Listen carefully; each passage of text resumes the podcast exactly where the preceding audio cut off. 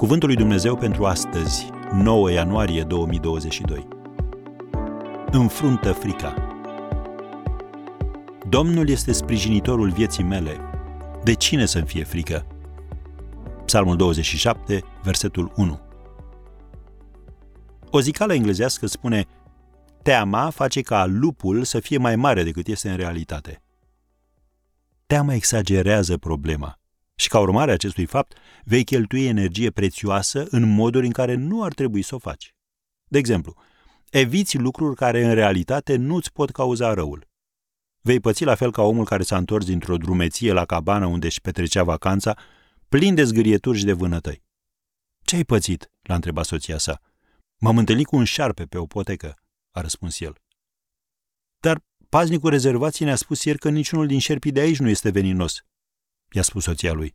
La care soțul i-a răspuns, nu trebuie să fie neapărat veninoși ca să te facă să sar de pe o stâncă de trei metri. În mod clar, teama bărbatului și nu șarpele a fost problema. Charles Spurgeon a spus odată, anxietatea nu golește ziua de mâine de suferințele ei, dar golește ziua de astăzi de posibilitățile ei. Am încheiat citatul. Câte vreme lași ca frica să te controleze, nu vei ajunge niciodată unde dorește Dumnezeu să te ducă și nu vei descoperi și nu-ți vei dezvolta talanții pe care i-a pus El în tine. Și iată ce uimitor! Dumnezeu te va ajuta să-ți înfrunți și să-ți învingi fricile care te controlează, dacă vrei. David, omul care l-a ucis pe uriașul Goliat, autorul psalmilor, regele prea iubit al iudeilor, s-a aflat deseori cu spatele la zid. Scriind despre asemenea situație, el a spus, Vino de grabă în ajutorul meu, Doamne, mântuirea mea. Psalmul 38, versetul 22. Sau, Vino, Doamne, de grabă în ajutorul meu, Psalmul 40, versetul 13.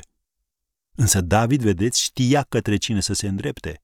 Domnul este sprijinitorul vieții mele, de cine să-mi fie frică?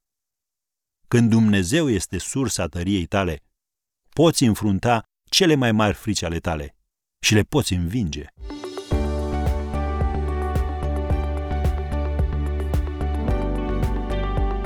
Ați ascultat Cuvântul lui Dumnezeu pentru astăzi, rubrica realizată în colaborare cu Fundația SER România.